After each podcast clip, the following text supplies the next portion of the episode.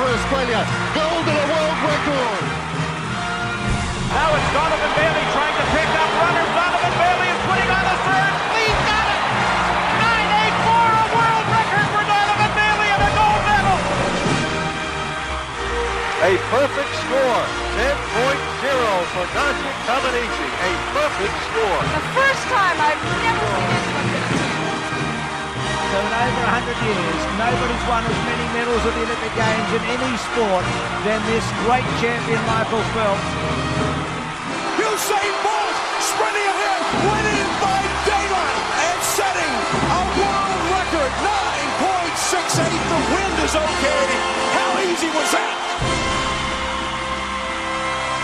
It is Off the Podium, an Olympics podcast, coming to you today for a great interview. So excited to bring this back to you. The interviews, that is. Obviously, we've had a couple of good weeks covering the Commonwealth Games. But uh, you remember a couple of months ago, we spoke with an author of a book called uh, The Waterman, Michael Loyne, talking about America's first ever swimming gold medalist, Charles Daniels. Well, today we are going to be talking about the sport of volleyball and the US's first ever volleyball gold medal came in 1984 at the Los Angeles Olympics. This was the men's volleyball team and Given that I think, like most Australians or people outside of America, we assume America dominates everything, so I've been winning forever. And this wasn't the case in volleyball. Prior to 1984, America never won an Olympic medal in either men's or women's volleyball. And in the men's volleyball side, I think, had never even medaled at any major international competition. And what makes this even more unique is the sport of volleyball was invented in the United States. So, on the show today, we are speaking to the author of a book which goes into detail the story behind the 1984 gold medal winning team, Sean Murray. And also joining us on this interview is the coach of that team in 1984, the legendary Doug Beal, who is an International Volleyball Hall of Famer, coached the US men's volleyball team also to two other Olympics in Sydney and Athens.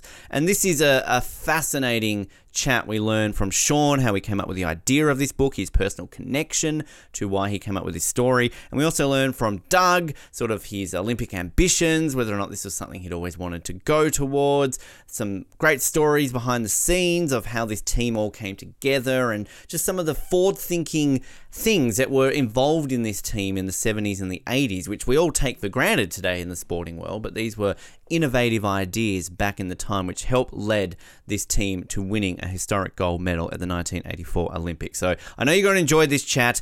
It is a fantastic one. So sit back, relax, and listen to our chat with author Sean Murray and US Olympic volleyball coach of men's volleyball, Doug Beal.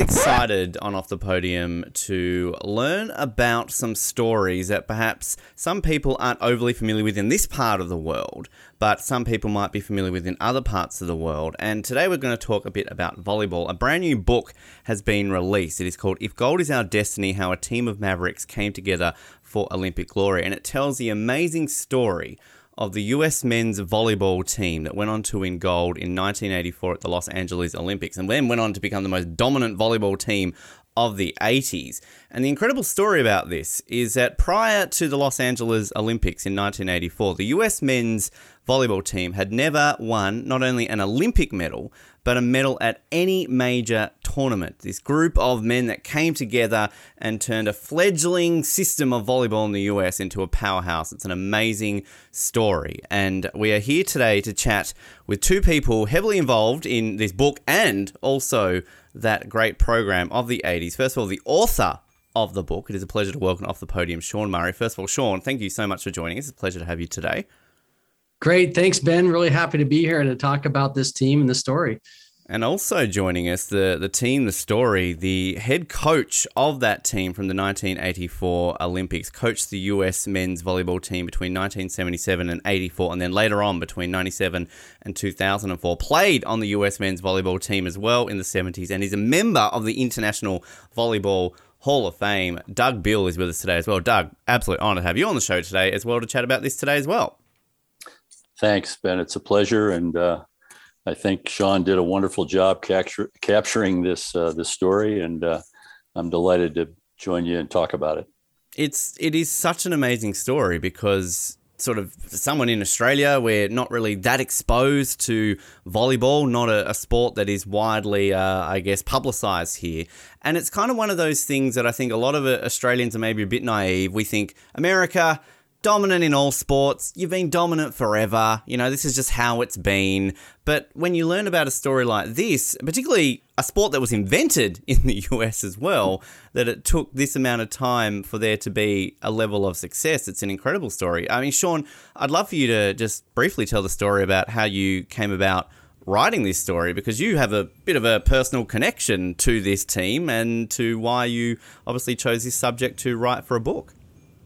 Yeah, well, it, Ben, it started about five years ago. My wife gave me a book as a gift for my birthday. It was it's called Boys in the Boat. I don't know if uh, if you or your listeners are familiar with that book. It's very popular in the United States, and it's Olympic story as well. It's a story about the 1936 men's crew team that represented the United States at the Olympics in Berlin, and that crew team was actually the varsity crew team at the University of Washington, which isn't far from where I live here in Seattle, Washington. And so the book sort of started as a regional success, but it really blossomed across the country and became a bestseller. And someone, my wife handed it to me. I didn't know anything about the team. I read the story.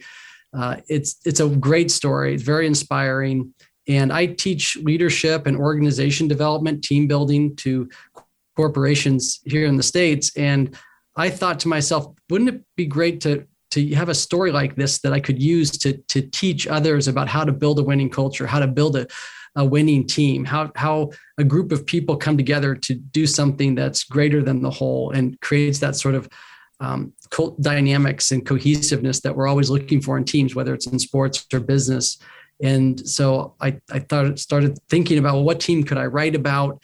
And it occurred to me I had a, a connection to a team. Uh, my father Don Murray was the team uh, sports psychologist. He, he called himself a team psychologist. He was really there to help the team build um, build the kind of culture and the, help work with the inner dynamics and the relationships between players and coaches. He was he worked with uh, Doug Beal and his partner uh, Chuck Johnson. The two the two of them worked with Doug and the rest of the coaching staff in the early '80s to try to help these young players become a team. And I was at the Olympics in 84. I was 13 years old. I'd gone because my father was, you know, part of what Doug called the team around the team. So I remembered the this group of players. They were really um, had a great personalities. They caught the attention of the country. They certainly caught my attention and they they won a gold there in 84 and so i thought you know maybe i could write about this team. I knew they'd won a gold and i knew that they had been on an outward bound which is kind of a i don't know if that's popular in australia but it's a it's a kind of wilderness course a three week course before the olympics. And I, so I, they went on that outward bound to sort of build team as a team building and building cohesiveness on the team. And so i knew those two facts and i thought there's probably a story there you know, about how this team came together. My original idea was the book would, at the end of each chapter, there would be, you know, points that would tell the reader, you know, he, here's two or three lessons you can learn from, you know, this part of the team's journey. But that ended up being, it sort of broke up the narrative and it wasn't great for the reader and my editor we eventually said no let's just tell the story the readers are going to figure it out anyway and luckily I made that decision because it's been well received as a story, just the story in itself. And, and, and I think it's a, as a fun, dramatic story of how this team came together. But also, if you read it, the subtext, if you're interested in how teams come together and how people work together to build something bigger than themselves, there's also that. There's the lessons that we can all take away. And whatever organization, whatever we're doing in our lives, we always are working with teams. And so we can, you know, I hope that readers can also take away those lessons. So that's that's the genesis of the book. As I mentioned to you off air just before we started recording, I read this basically in a, in a day. It was that compelling, sort of uh, going through it. So the narrative works very well. I'll just uh, put it out there the way it kind of flows with everything. Doug, what was the phone call like when Sean called you up and said, Hey, I've got this idea for this book? I mean, obviously, yourself remained involved in volleyball post the 1984 Olympics and went on to some other great things. But I mean, was this something that you were looking forward to going through the memory banks to relive that obviously great moment in your life that you helped coach the team to that gold in 84 and everything that built up towards it? That's a great question. Uh, I thought um, this kid's never going to do this. Uh, so I'll, hu- I'll, I'll, humor him a little bit.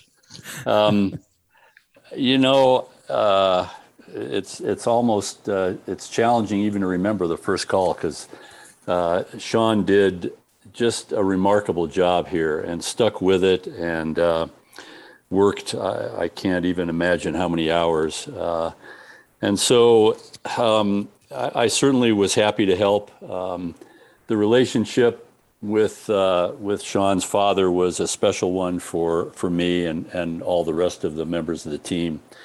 Um, Don and and his partner were quite impactful, I think, in a lot of the uh, decisions that we made and a lot of the things that we did, which were um, unique and different at, at, that time in sports. Um, Sean mentioned the uh, the Outward Bound trip. Uh, th- those kinds of team building activities are much more popular, much more common today. There's a much broader range of uh, activities that teams can engage in. It, it, was nobody was doing something like that back in in the uh, early 1980s, and, and, the concept that um, that Don and and his partner brought to us was really unique and interesting.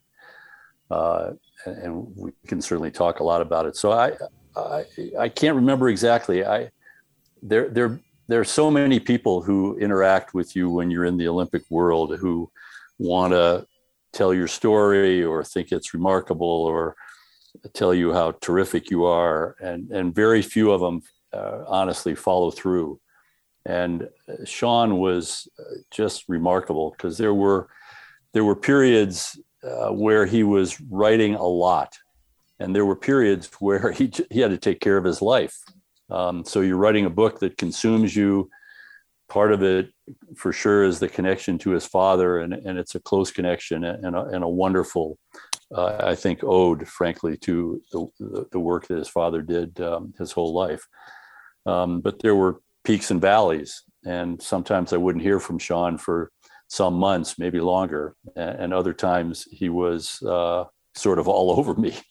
Um, but um, I just, I, it's hard to overstate how wonderful I think it is that he told the story and and the unique perspective that he has and.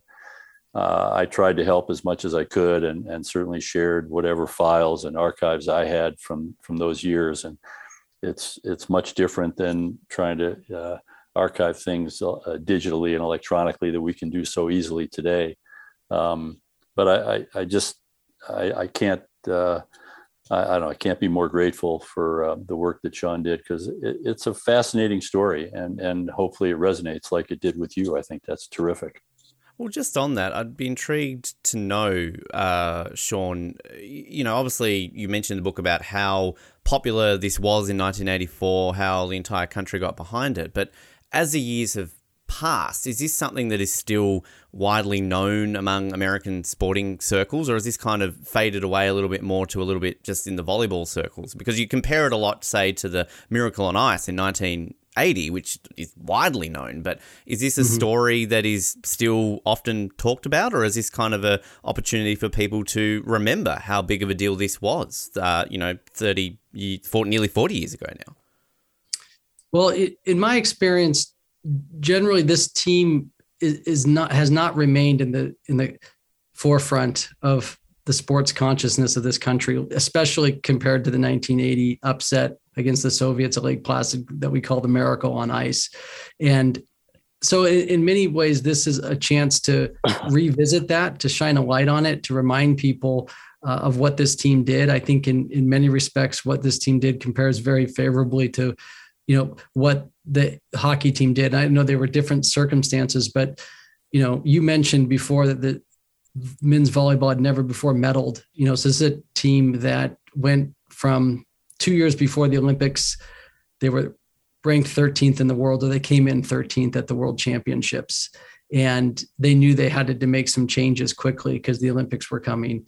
And uh, and so a big part of the book is about how they they go from from 82 to winning gold, and it's just a um, it's a great story that frankly, when you talk to people in the States today, they remember a few names sometimes. Karch Kiraly is the name that many people remember. There's also a player on that team named Steve Timmons who had a had a great has a great personality and went on to win multiple gold medals and and so some of the personalities and people but when you do run across people that remember the team they remember it very fondly and and they they're very interested in learning the backstory of how it happened. And so i'm hoping that this book really brings it to light. Also i just want to mention that the olympics are coming back to los angeles in 2028 yeah. And nine of the 12 players on this team were from i'd say the greater los angeles area you know southern california for sure. Uh, three of the players were were from uh, sort of the Midwest, and nine were from Los Angeles, which is really unprecedented as far as a team that's comprised 75% from um, a, a, host city of the Olympics. It's not just that they were playing in their home country, but these players were playing in their home city in front of their friends and their family. And they were very well known in Los Angeles at the time. Many of them learned how to play volleyball on the beaches of Southern California. So there's a lot of special elements to this team. And I hope that as people read the book and becomes more popular, that it, it will be more fondly remembered, just like the 80 hockey team. Well, I'm just making a bold prediction now because we like to do it on, on the show. Obviously, uh, 2002 Salt Lake Olympics, the Miracle on Ice team lit the cauldron. So, in about six years' time for the LA 28 Olympics, you know, uh, potentially some of the guys. Doug, you might get the call up there, light the cauldron for the uh, 28 Olympics. Would that be something that uh, we can put out into the universe now to, to happen in six years' time? I, I, I think that's one of the best suggestions I've heard recently. I, I like that a lot. Yeah, yeah You're welcome. Uh, I appreciate. Yeah. You know the um, the '84 Olympics, in many respects, uh, it, it's been described this way, kind of saved the the Olympic world. Um, they, they were honestly the only uh, bidding city at that time. Um, they, they had a really unique re- relationship with the International Olympic Committee. Um, perhaps they developed uh, the, the current marketing popularity of the Olympics and the sponsorship programs and the broadcasting revenue that has uh, grown so dramatically. Um, but it was a remarkable games in many respects. Our team being so, so dominated by local talent uh, was just one element. Uh, it, it, just um, it, it, it was incredibly popular. Uh, coming uh, off of uh, the, the boycotted games in uh, in Moscow and the really I, I, wouldn't say disastrous but financially disastrous disastrous games in uh, in Montreal in '76 uh, that really pushed a lot of potential bidders away from the games. Uh, so it was it was sort of a watershed games, and I, I don't know that the 2028 games will be quite the same, but there's some interesting elements to those games that might change the Olympic movement, the Olympic world uh, internationally again they're, they're not building a single venue in 2028. That's going to be the first time that that's ever happened. Mm. Uh, I think pa- Paris obviously is coming up in a couple of years, and and they're going to have a pretty unique games uh, as well. But uh, Los Angeles is a remarkable uh, uh, city for the games, M- much like Sydney, I think, and London, and some pretty unique locations. So we- we'll see what happens. But lighting the cauldron would be uh, we ex- we we accept. Uh, Good. I don't have much sway with the IOC, but you know, there's still time. I, I who knows where I could be in six years to help out with that. So uh, sure, uh, I'm waiting for a call now from Thomas Bach. I'm sure that'll that'll come anytime. We'll, we'll make sure that happens. But I mean, just on that sort of um, in the lead up into 84, Doug, of course, you, you played on the team in 70, between 1970 76, and Sean explains in the book sort of the, the narrow misses really that Team USA had not qualifying uh, for those Olympics. I mean, did you harbour sort of growing up that ambition to become an Olympian? And I mean, was that always designated to volleyball? Had you had other sporting pursuits that maybe you kind of pursued to harbour potentially an Olympic dream? You know, it, it's interesting. I, I don't recall growing up uh, as one of those kids that says, I'm going to win an Olympic gold medal. Uh, that's the most important thing in my life. I played a lot of different sports. Uh, sports uh, was certainly a big part of my life. I got introduced to volleyball um, in a unique, interesting way. I didn't come from a part of the United States where the sport was particularly popular. There were only a few pockets uh, during the years I was growing up where that even was possible, uh, mostly in Southern California and a couple of other smaller areas. Um, you know, I, I got lucky. Um, I, I, I, was introduced to the sport pretty early. Uh, there was a connection. I, I loved it. Something about the rhythm of it, the teamwork, the the skills of it uh, that that connected to me that I loved, and so I I played it even though it wasn't a high school sport. It was barely starting as a college sport at that time. Um, I did play a year in college at, at Ohio State, which has grown. Uh, the program has grown dramatically, and now it's one of the sort of the icon uh, university programs in our country. Um, I, I, wound up coaching a little bit at Ohio State, which was um, an interesting experience. And I, I say this to a lot of people the era that I played volleyball, almost everybody did some coaching. You, you almost had to. The, the structure was so um, undefined that you, if you wanted to play at a high level, you had to organize the players that you could attract. You had to put teams together. There was very little college volleyball, almost no high school volleyball. It was all sort of amateur club um, volleyball, and what's now USA Volleyball was was called something different. United States Volleyball Association. Their national championships was the the peak uh, competition in the country at that time, and there were college teams that went to that, but they were not the, at the top. Um, so I, I don't know. At some point, I just got more and more involved in the sport, and I got involved in the administration of it or the leadership of it in, a in a certain way, which a number of other players slash coaches also did in that era. And uh, a, a lot of us had these ideas as players. We have to change what we're doing. This isn't working. We're not very good. We're not competing with the best teams in the world. We're we're going to these competitions. We're selecting our team every year as though we're starting from scratch uh, it's sort of an all-star team. We're not training very very much. We're not playing very many competitions. It's not working. That's not a model for success, and and clearly we didn't have much success. And so, in a sense, it was easy to say we have to change everything. And I'm, gosh, there were so many people that were integral to that.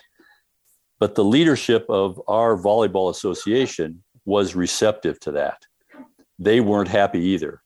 And as you mentioned in the lead in, volleyball was invented in the United States. This sport started in Holyoke, Massachusetts back in the late 1890s. It was for us that were really involved, that was embarrassing.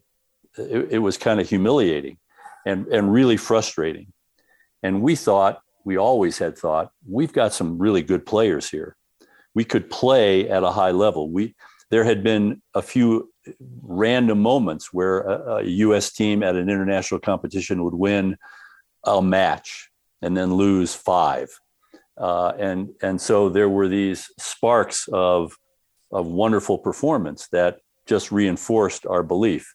If we changed enough, we could be a good, a, a leading volleyball country in the world, and so as I say, it, it, wasn't that hard to think that everything had to change and everything had to be done in a different way. Which is really well written out in the book explaining that journey. And Sean, you sort of mentioned about, you know, telling that story about how this all came about. I want to talk about Outward Bound shortly, but just everything in the lead up to that. I mean, your father, sports psychology, not something that was really a big thing in the 80s or the 70s. So, sort of those steps there. And ultimately, Doug, sort of going on to what you were saying there, the creation of a of a hub, which initially was in Dayton, Ohio, then moved back to California, and even just sort of detailing the divide that existed between, say, the beach volleyball community, the indoor volleyball community. I mean, today most people just assume that because beach volleyball is an Olympic sport now, that you know you can easily forge a career in both. But of course, in the '80s, beach volleyball was still a, a long time away from becoming an Olympic sport. So all those elements that kind of went into building it. I mean. Sean, were, were you, I guess, learning all of this as you were going along? Were you sort of aware as a child, learning from your dad about the efforts that were being putting into this to kind of turn this program into the success it became? Not as a child. I mean, to me, it was they had won the gold. I watched them win the gold as a 13 year old and on television. I didn't get to go to the gold medal match. My, were, my parents were only allocated two two tickets. There were there were five of us in the family, and so most matches we all went to. But on that match, it was just my parents. But you know, to me, you know, I had looking at hindsight, '84. It's like, well, of course they won. They had great players. I mean, I'm sure it just all came together. And I think a lot of people have assumptions like that. You've got great players and they they come together in practice and and they go on to win gold. And there's just as we all know, there's just so much more to the story. And as I as I started to uncover kind of peeling back the layers, I realized you know what went into building that team. And that's what I was hoping to discover as I researched the project. That's why I wanted to write the book is to really show and demonstrate at least what one team did to overcome some of these challenges. And um, they had a lot of talent. That's they had a sort of a golden generation of talent that arrived when the training center moved from Dayton, Ohio to San Diego in 1981. And Doug Beal had previously been the coach in the late 70s, and he re- was can remain the coach. So he signed on for another four years. a number of great team players came on, and the talent was there, the skills were there. They just weren't playing together as a team yet. They weren't, uh, maybe I should say, they weren't yet realizing their full potential. Um, and that's where good coaching, leadership, working together, tr- building trust, uh, trying to figure out what the different role is for different players on the team, uh, trying to figure out you know what kind of commitment we're going to demand from these players and are the how are the players going to react uh, trying to help them bridge a divide between beach and indoor or between the East Coast players and the West Coast players, and were the players that had played at USC versus the players that had played collegiately at UCLA or Pepperdine. You know, there's all of these uh, issues that needed to be solved. There was also the issue of, you know, what kind of offense or strategy or system is the team going to use, and and that was ended up being a very fascinating part of the story because the team creatively developed something called the American system or the American style. And it had never been utilized before. It was something that they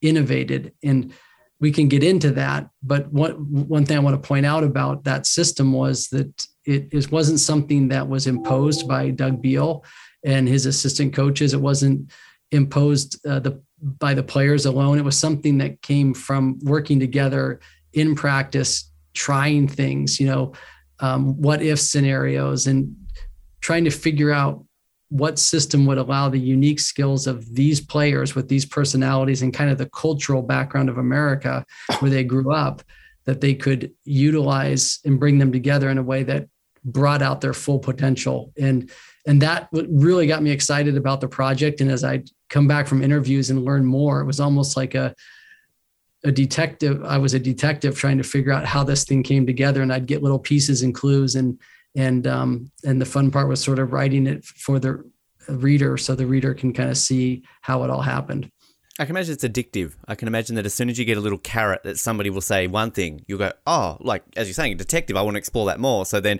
all of a sudden, are you ringing up the next person going, oh, I've got another three hours today. I can do this shit, whatever. Uh, the wife can wait. The kids can wait. I, I, I get on board, do this quickly. Yeah, there was a lot of that. it just kind of all, all, plays out that way. Which I mean, it is fascinating reading just that trial and error and everything that you explain about how this American style came about. And Doug, I can imagine for you just implementing these, the the constant trying of things that were failing and then things were working. And then ultimately, I can imagine too, when you're trialing these things in practice, and then ultimately you want to work it out when it comes out to a match. I mean, was this something that on the level of being addicted to things, mentioning there with Sean, were you back then, Doug, kind of had a notebook where you're working things out, going, well, this can work, this can work? Was it almost like an addicting thing for you to work out the trial and error of all these things that you ended up trying? Uh, there was a lot of that, of, of I think, trial and error. The I was thinking, uh, or while Sean was talking, while you were uh, asking Sean some questions, um, there was no such thing, for example, as a concept of we have to create a certain culture, which is so um, common in, in sports today. What's the culture in your gym? What's the culture of your team? You have to create a culture. Um, I think we did create a really interesting culture because we set standards that had never been uh, articulated or imposed, at least in the world of, of, of indoor volleyball at that time, and, and some demands that were pretty unique. The very good volleyball players up to that point um, just were so good that they knew they would get selected to the team each year, even though it was a year by year um, sort of structure. And so we put together uh, some long term plans, some goal setting, some um, uh, a, a, strategic plan of where do we want to be? How do we get there? And I think where do you want to be is the easy part. It's it's really not challenging to talk to players or coaches or uh, any kind of experts that you have around your team physiologists, doctors, biomechanics, whatever the team around the team what is, and say what what are the objectives here? What are we trying to get to? And so you can put down win loss records, you can put down statistics, you can put down winning competitions, you can do all that. The challenging part is to create a structure that allows you to have a, a chance to achieve those end goals. And I think we did a pretty good job of that. And I think we also did a, a pretty good job of saying plans change. It doesn't always work exactly the way we, we'd like it to work. There are bumps in the road. Players get injured. Players change priorities. Other teams get better, faster. Um, some of the systems the, that you think are going to be really successful aren't so successful. Um, there's so many uh, factors that go into this process that you have to be willing to change. I think we did that really well. I think we weren't afraid to say, this isn't working. We have to try something else. And I also think we were, in a sense, really good listeners, except with our eyes. this group of players, um, I, I think almost any time you achieve something that's unique or special or or uh, significant, um, there's a lot of talent involved, and sometimes the talent is not just um, in the obvious ways: the best hitter, the best blocker, the best server, the best passer, etc. The skills of the game. Sometimes the talent is how that person affects other people, their commitment, their ability to gather the other players to the, the process. We all need to do this better. We had a bunch of those kinds of personalities on the team that were sometimes very dramatic leaders, very dogmatic, very out there, very strong personalities, and sometimes just by how they participated in every day in practice. Um, so I, I think, gosh, there's so many factors that, that go into this, but we changed a lot. And, you know, earlier also, uh, either you, Ben, or, or, or Sean were mentioning about the popularity of the team. Uh, it, it's really interesting. First, it, it was remarkable that Sean was able to interview in depth every single player. I, I think with only one exception, they all responded. They were all engaged. Um, that speaks a lot to their commitment to this team for not just the four years leading up to winning a gold in 84, but continuing on winning another gold in 88, essentially really dominating the world for a six, eight year period, maybe longer, and coming from this really um, low point where there were 15 countries regularly beating the United States, maybe more. and so, um, the, one of the elements that I, I, think was is really captured in this book is when do the when do the players take ownership of this team? And they drive the ship, and they did that.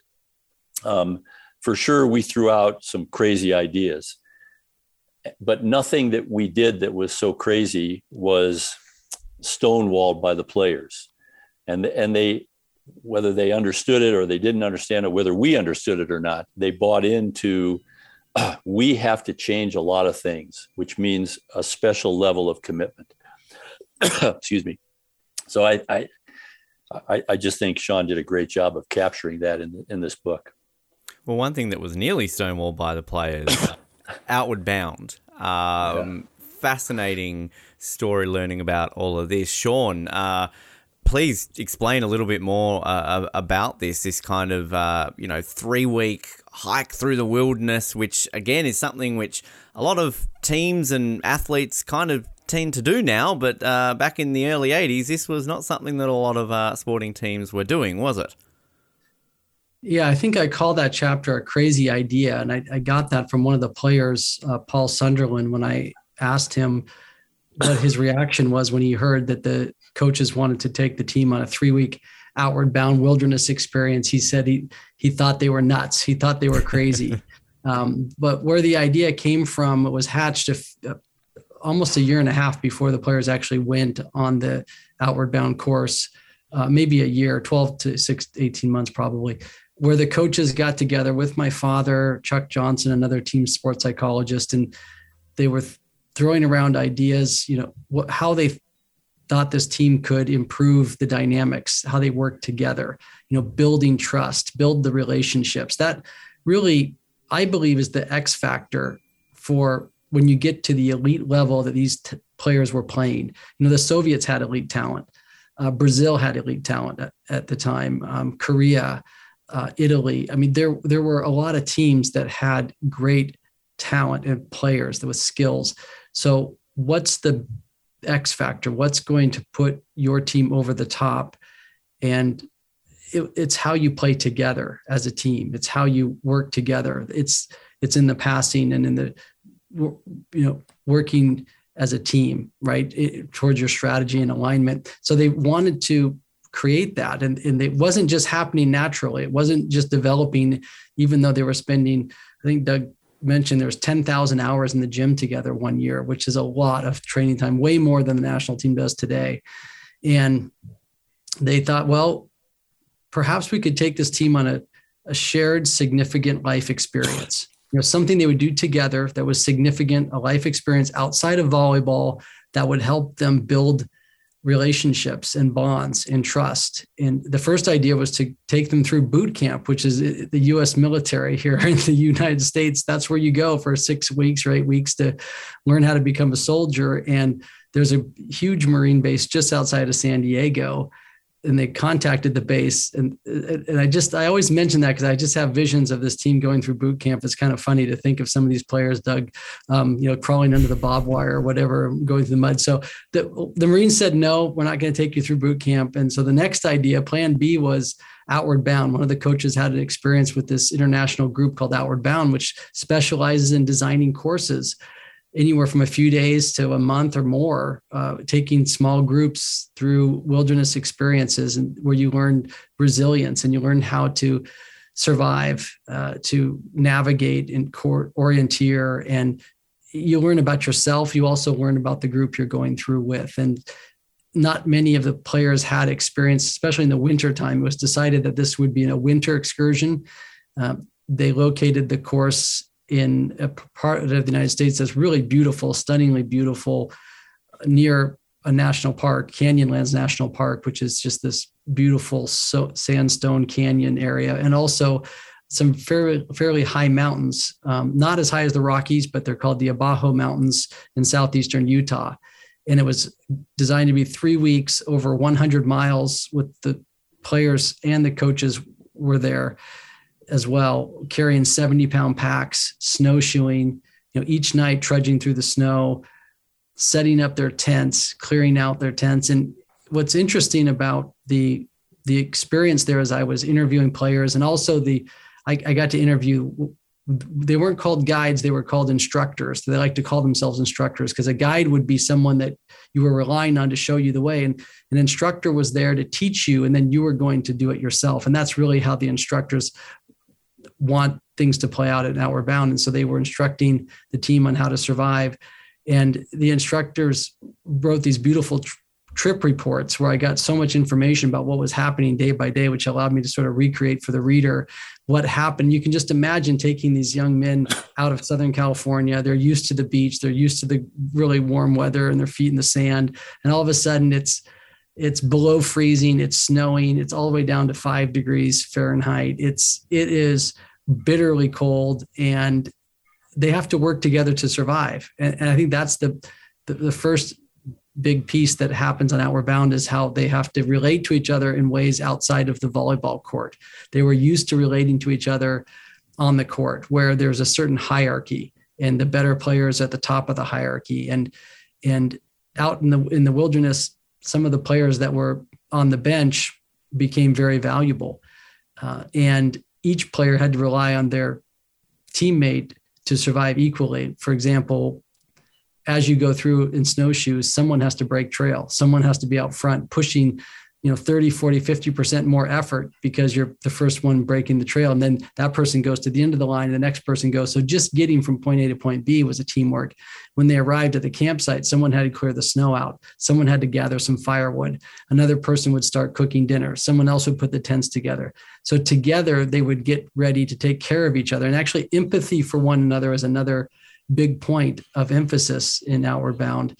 Uh, so that was another part. Perhaps the, the biggest factor in all this is the players didn't want to be there, didn't really understand why they were being asked to go, felt like it was a distraction from their goal. Uh, several of the players said something along the lines of, well, we know we can get better playing volleyball in the in the court in the gym. How are we going to get better at volleyball you know, snowshoeing around the mountains of Utah. And, I, and, it was a, so it was a very courageous move by Doug and, and the, and my father and Chuck Johnson and Bill Neville and the whole coaching staff to, to try this experience. They, to Doug's point, they were, they weren't afraid. One of my favorite quotes in the book is Doug Beal said at one point, we weren't afraid to look foolish and try to try something different. And this was definitely trying something different the American system that they developed was definitely trying something different. And they did look foolish at times. And Doug, some people did call for Doug to be removed as the coach because they thought, Who, who's crazy enough to do this trip? Who's crazy enough to um, instill certain rules on the team that alienate some of the best players that leave the team and so forth? And and so Outward Bound was this experience where these Southern California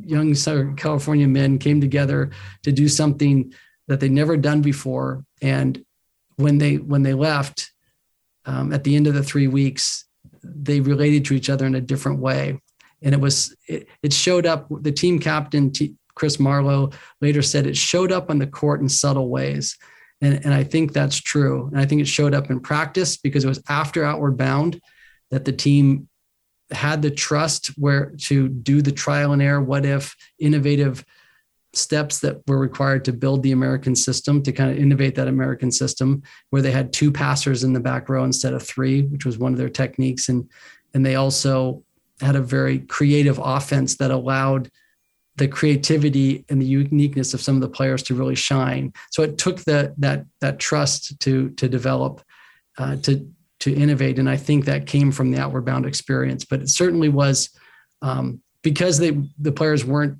didn't understand why they were there. Um, as they were going through it, and even shortly after, I'm not sure they really understood how it was helping the team. I, from a distance of 30, almost 40 years now, it's I think it's more um, relevant or it's you can more easily see how it potentially contributed. And I can imagine for you, Doug, that's a case of once you win that gold medal, it's a first of all, I told you so that uh, helped on the way there. But was that something that then was implemented permanently? Like when you were coaching in 2000 and 2004, were you doing similar things, whether it be outward bound or something related to that?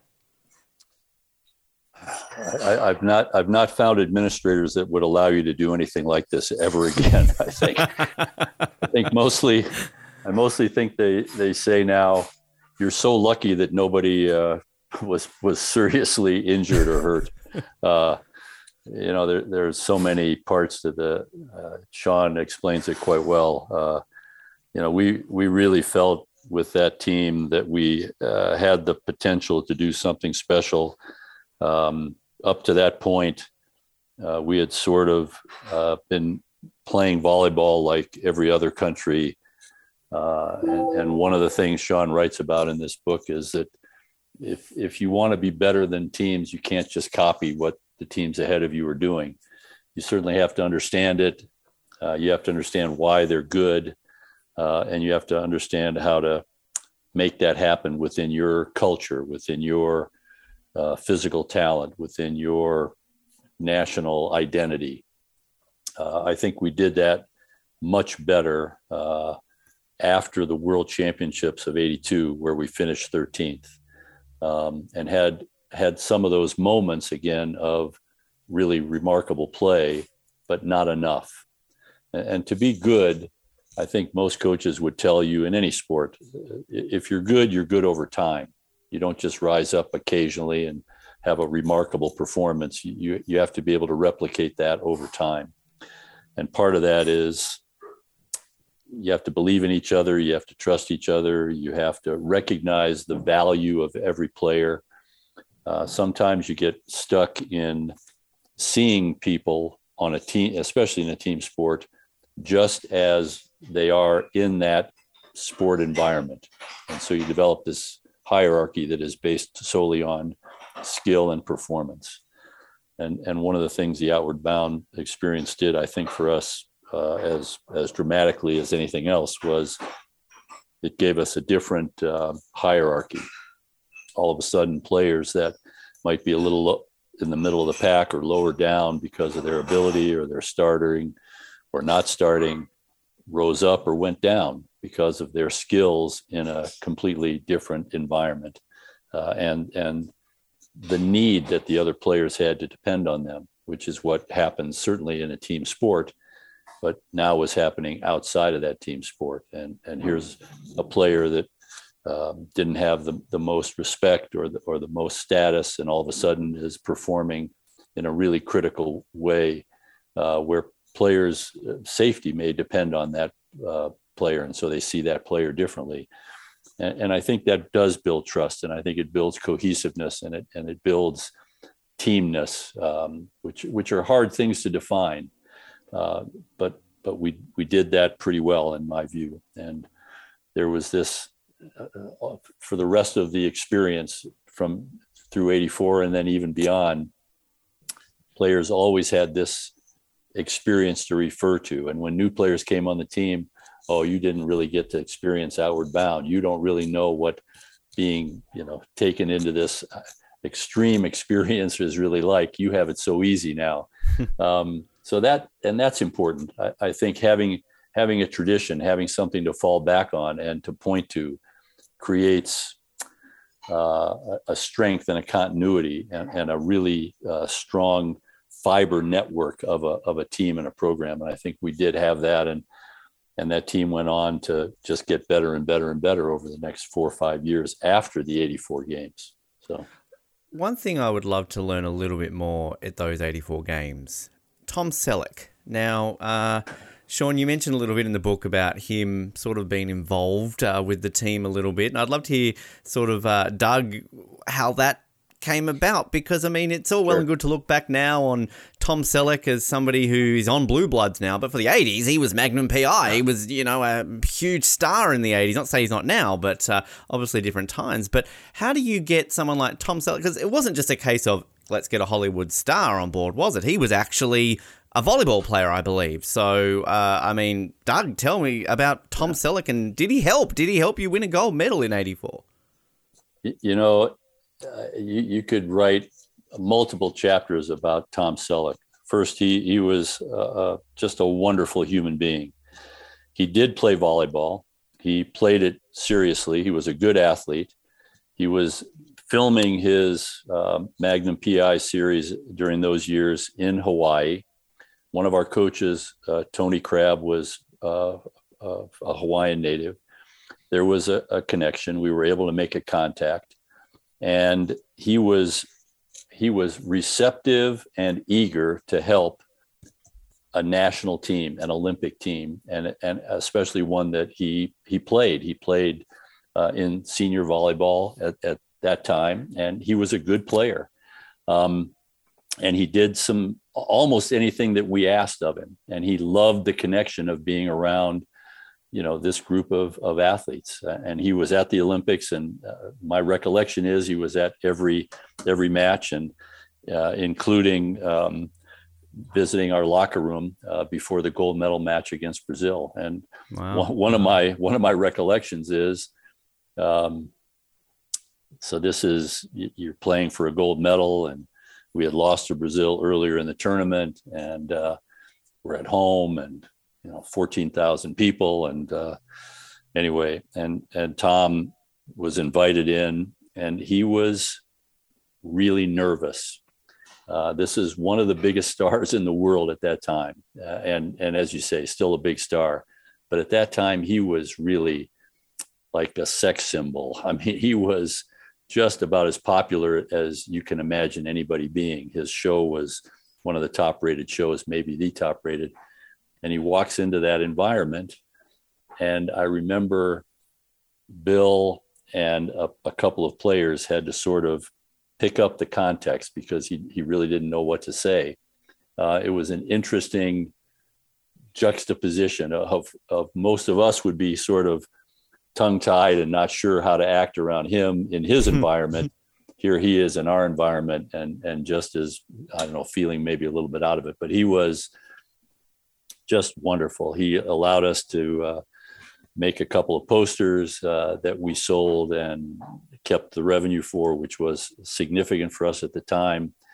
And in addition, we, we played some exhibition matches with his senior team against a group that we put together. We played one in San Diego that I remember particularly, a couple in Las Vegas. Uh, he, he just gave of his time to be connected to this team to assist us in almost anything that was reasonable that we would ask for. A, a, a, a wonderful, down to earth, terrific guy. His son had played some volleyball at USC, so he he had a connection in a couple of different ways. Um, I, I can't say enough for for how much he helped us and how much credibility he he gave at a time when the sport broadly needed it in, in the United States. Um, so it, it was a, just a, some terrific memories of his involvement. Did you ever try and sneak in a cameo or Magnum PI, or did he ever like ask? You know, like, I mean, Chris obviously was a bit involved in Hollywood, so I don't know if like that helped him get a, a walk-on role on Magnum PI at all. You know, I haven't talked to Chris. I'll have to. I'll have to talk to him about that. but I, I, I remember one one time we were in Las Vegas, uh, and we played an exhibition match. Tom was there, and after we finished the exhibition match, which which was terrific and and helped us raise some much needed revenue. but the most important thing was the exposure. We went to one of the casinos. Tom was so popular that when he went into the casino, they had to rope off an area around, I don't know, the roulette table or the craps table or wherever we were playing, honestly, to keep him from being mobbed.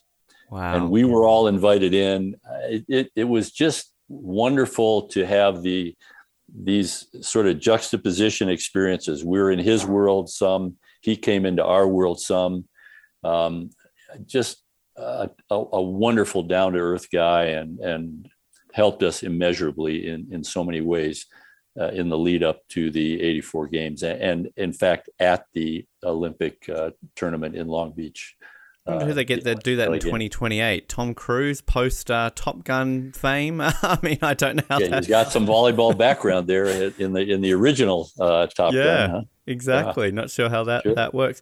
Sean, I mean, for yourself, with all the interviews you did and, and everything that kind of went along with writing the book, was there one standout story to you that stood amongst the rest that was the one that maybe you enjoyed writing about the most, or that perhaps it was something you didn't know about, and then writing about it really kind of fascinated you in, in when you were learning more about it through the process? Boy, the, you know, there's a lot of them. Um, I guess one story that that really captured me was related to Chris Marlowe, the player we were just talking about, who Chris was the captain of the team at the Olympics and Chris is now the play-by-play announcer for the Denver Nuggets. If there's any NBA fans out there listening, and you, you ever tune in to the Denver Nuggets, you'll hear him do play-by-play. He's an, an announcer. Uh, but at the time, Chris was the oldest player on the team, and his he was battling to be the back to be the backup setter to Dusty Dvorak, who far and away was the best setter on the team. And who Doug Beal's described as, as probably one of, if not the best um, setter that the United States has produced. And he's right up there. And so, you know, Chris was trying to battle to to be the backup setter, and he he was 31 years old at the time. wasn't quite in his prime athletically, but what he was in his prime, uh, and has probably always remained in his prime, is the kind of person that, with a certain charisma and um, leadership ability and ability to inspire others to perform at a higher level to elevate the play of his teammates. It's it's something that some players have. And as i researched chris and what went deeper into his history you know in high school he played basketball at pacific palisades high school in los angeles which is has had some great players go through there including steve kerr and kiki vandeweghe who are big, big stars in the NBA. They had never won a city championship except for his senior year in high school. And his coach credits the camaraderie and the team work that was on that team that Chris captained. Uh, when Chris went to Chris Marlowe went to college, he played both basketball and volleyball at, at San Diego State. And the San Diego State volleyball team, when he was captain his senior year, won the NCAA championship. It's the only team sport that San Diego State has ever won at the NCAA level in the United States across any sport, men's or women's. And he was the captain. And then Chris went on to play on this team. Um, so I, you know, we just lost a sports giant, um, a human human being who was incredible here in the United States in the sports world, Bill Russell, because mm. uh, we're recording this on August 1st. And yeah. Uh, you know, Bill Russell. I actually talk about Bill Russell a little bit in the book because of mentioned, you mentioned about being one of Doug, I believe one of your heroes, Doug. Which yeah, it's kind of yeah sad to, that yeah. happens to be and today that we're recording that. Unfortunately. yeah, I haven't had a chance to talk to Doug about that yet, but like you know, this was you know when I was interviewing Doug, he he looked to the Celtics as a team that had success over time. You know, they weren't just they didn't just win one championship, they won 11. Every time they went on the court, they were competing. And that's where this team wanted to be in the early 80s. They wanted to elevate there. And what the Celtics had was Bill Russell. And I came across a Bill Russell quote just over the weekend as I was reading about him and his life and some of the great tributes that have been written about him just in the last 24, 48 hours. He said, you know, the, the most important thing I did on the court was to make my teammates play better and because he was the consummate teammate, he wasn't the highest scorer uh, uh, for the Celtics. And Chris Marlowe was not the highest scorer. He didn't spend a lot of time uh, on the court actually during the Olympics. I don't know how many minutes he actually had. Doug would have a better idea, but he certainly was not on the court at the critical points, but he was very critical to the team. And how he got to be it, it, and i'll just tell the listeners this if you, i hope you'll you'll read the story and i don't want to give away too much but i will tell you that three months roughly three to four months before the olympics he was cut from the team. Um, yet he ended up becoming the captain and how that plays out you'll just have to read the book but i think that story really caught my attention and um, I I hope people can relate to it, never to give up, you know, and and to be ready and and to um, understand the importance of different roles that people play on the team. It's not always the, being the high score. It's not always being the MVP on the court. Sometimes it's about helping your teammates become better and and finding players like that. And, and, and Doug said earlier, eventually great teams leadership emerges from the team.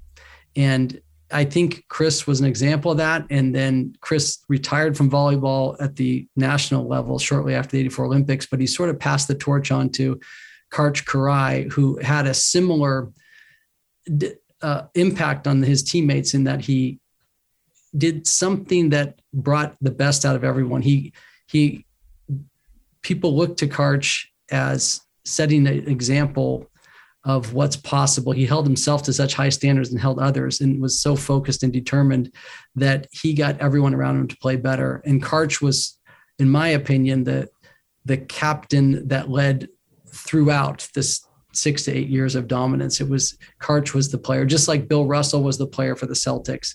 But Chris Marlowe kind of got it going. Chris was there. Karch was pretty young at those Olympics still just barely out of college. Um, so the Chris Marlowe part of the story, I, I, just it really really spoke to me, and um, he's that's why he's on the cover too. You know, he's he's holding the American flag. It's kind of I hope uh, listeners get a chance to to read about Chris and, and his journey.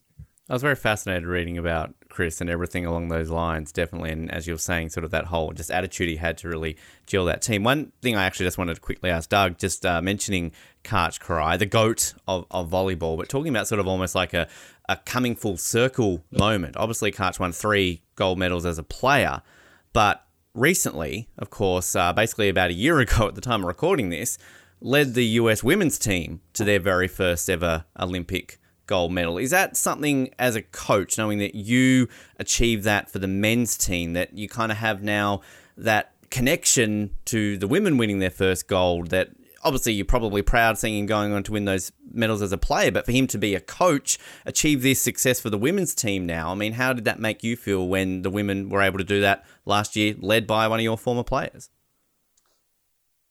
Karch is a, a remarkable human being uh, in every sense of the word. Uh, I think um, the accomplishments that he's uh, achieved in volleyball and frankly in life are uh, are, are, Bill Russell like. Uh, very honestly, um, I, am it, it, scares me sometimes when I think back that I almost didn't hire him as our as our women's national coach. Um, uh, and that looks like that would have been the most foolish uh, omission or, or decision uh, that I could have possibly made. Um, yeah, he he's um, he's just done some really special things in the sport, and it it is wonderful. He's grown tremendously. Uh, he's always been this uh, super focused, accomplished athlete but he carries it far beyond that, uh, and and he he studies and he works at it and he listens and he just solves problems immediately. Uh, I, I, say this to I've said this to so many people. Um, uh, just uh, as an employee of USA Volleyball, they're extraordinarily fortunate that Karch uh, has become so committed uh, as a as a longtime national team coach, and uh, as long as he wants to do that job, uh, he, he, ought to he ought to be uh, in that position. Uh, he, he's really um, he, he's he's changed, I think, in some respects, his uh, outward personality to adapt it to the changing structure of the national program. He's done some uh, I think just special things in terms of integrating new players into the uh, the women's program.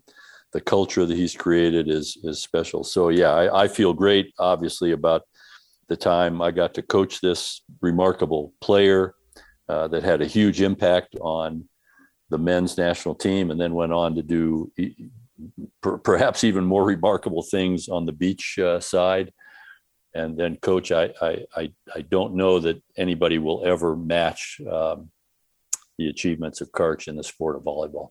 Of course, the only player ever to win a gold in both beach and uh, in indoor. Incredible achievement. Before I let you guys go, one quick question. Uh, obviously, we mentioned the Miracle on Ice. Uh, they made a great movie called Miracle. Kurt Russell uh, played the coach in that one. Uh, great movie. Uh, Sean, if they were to make your book into a movie, is Kurt Russell playing Doug? Who, who's playing Doug? Like, I mean, you, you, know, give give us some ideas out there. Tom Selleck. I mean, that that could be a, a great sort of a full circle moment. Actually, that I'd, is. I'd, I'd be honored. that is a fantastic idea to to uh, to have Tom Selleck play Doug Beal. Um, yeah, I, I, you know, the movie thing is really it's fascinating because a lot of people do tell me, you know, the book's been out for two or three weeks now, and the number of people that really would like to see this put, made into a movie is is pretty remarkable uh, because it does have that the elements of a, of a, a made for Hollywood movie. You almost couldn't write the script. I mean, it's like one of those things where the the fiction you just couldn't come up with it what to outdo what really happened. And so uh, we'll see. I don't. Know. There is some interest. You never know with these things, but um, I, I think it would be fun if it actually happened. It would be perfect tie-in for 2028. Like, I mean, again, we've still got six mm. years. There's plenty of time to cast, film this thing, and I mean, you know, Hollywood is smart enough that they could do this and release it like in the lead up to the games. I mean, that's perfect tie in. And then when you guys are lighting the cauldron, Doug, like you could be like, hey, you were also in that movie. And Tom Selleck could join you up there lighting the cauldron. There you go. Yeah, he, he and I could hobble up there together. Yeah, I think. I don't uh, want to hear this Michael Phelps business about him. Oh, he won all these gold. He should like the cauldron. No, like this is LA. Come on now. That's right. Let's exactly. get a local team, a local team that achieved greatness. Uh, yeah, that'd be great. Exactly. That's that's yeah. how it should work. Uh, the book, of course, if gold is our destiny, how a team of Mavericks came together for Olympic glory, is available now. If you're listening to us in Australia, Amazon, Booktopia, great places to get it. If you're listening to us outside of Australia and Canada, the US, uh, online, Amazon, other retailers, Barnes and Noble, places like that. Uh, Sean, just quickly for yourself, anywhere people can follow you on social media if they want to sort of stay up to date with not only your, your writing, but obviously you, you do some great stuff as well. Give yourself a plug if people want to get involved yeah. with anything else you're involved in yeah, if you want to learn more about what I'm doing, I also have a page on the about the book at my website. It's real time performance, all one word, R E A L T I M E performance. Uh, that's my company where I do consulting around leadership organization development. I also am on Twitter at Sean P Murray and then 111. So 111. So Sean P Murray 111. You follow me there. I'm always posting about leadership and building teams and crossing over into the sports world and uh, end up uh, t- tweeting a lot about volleyball these days too, to my surprise. But uh, I'm get, kind of getting right. caught up in that world too. But um, yeah, uh, please look look for me there if you want to uh, follow what I'm doing. And Doug, social media, anything people can follow you, or are you just happy retirement, golf doesn't matter? Zero. Yeah, 0 I'm, I'm, I'm, trying to I'm, I'm trying to accomplish uh, some uh, so far unattainable goals in golf. Uh, yeah. No, no social life. media, zero social media. Weirdly jealous of that fact. Uh, guys, this has yeah. been an absolute pleasure to chat with you both off the podium. Thank you so much for joining us today. Ben, right. thank you. Thanks, this ben. was really, really a pleasure.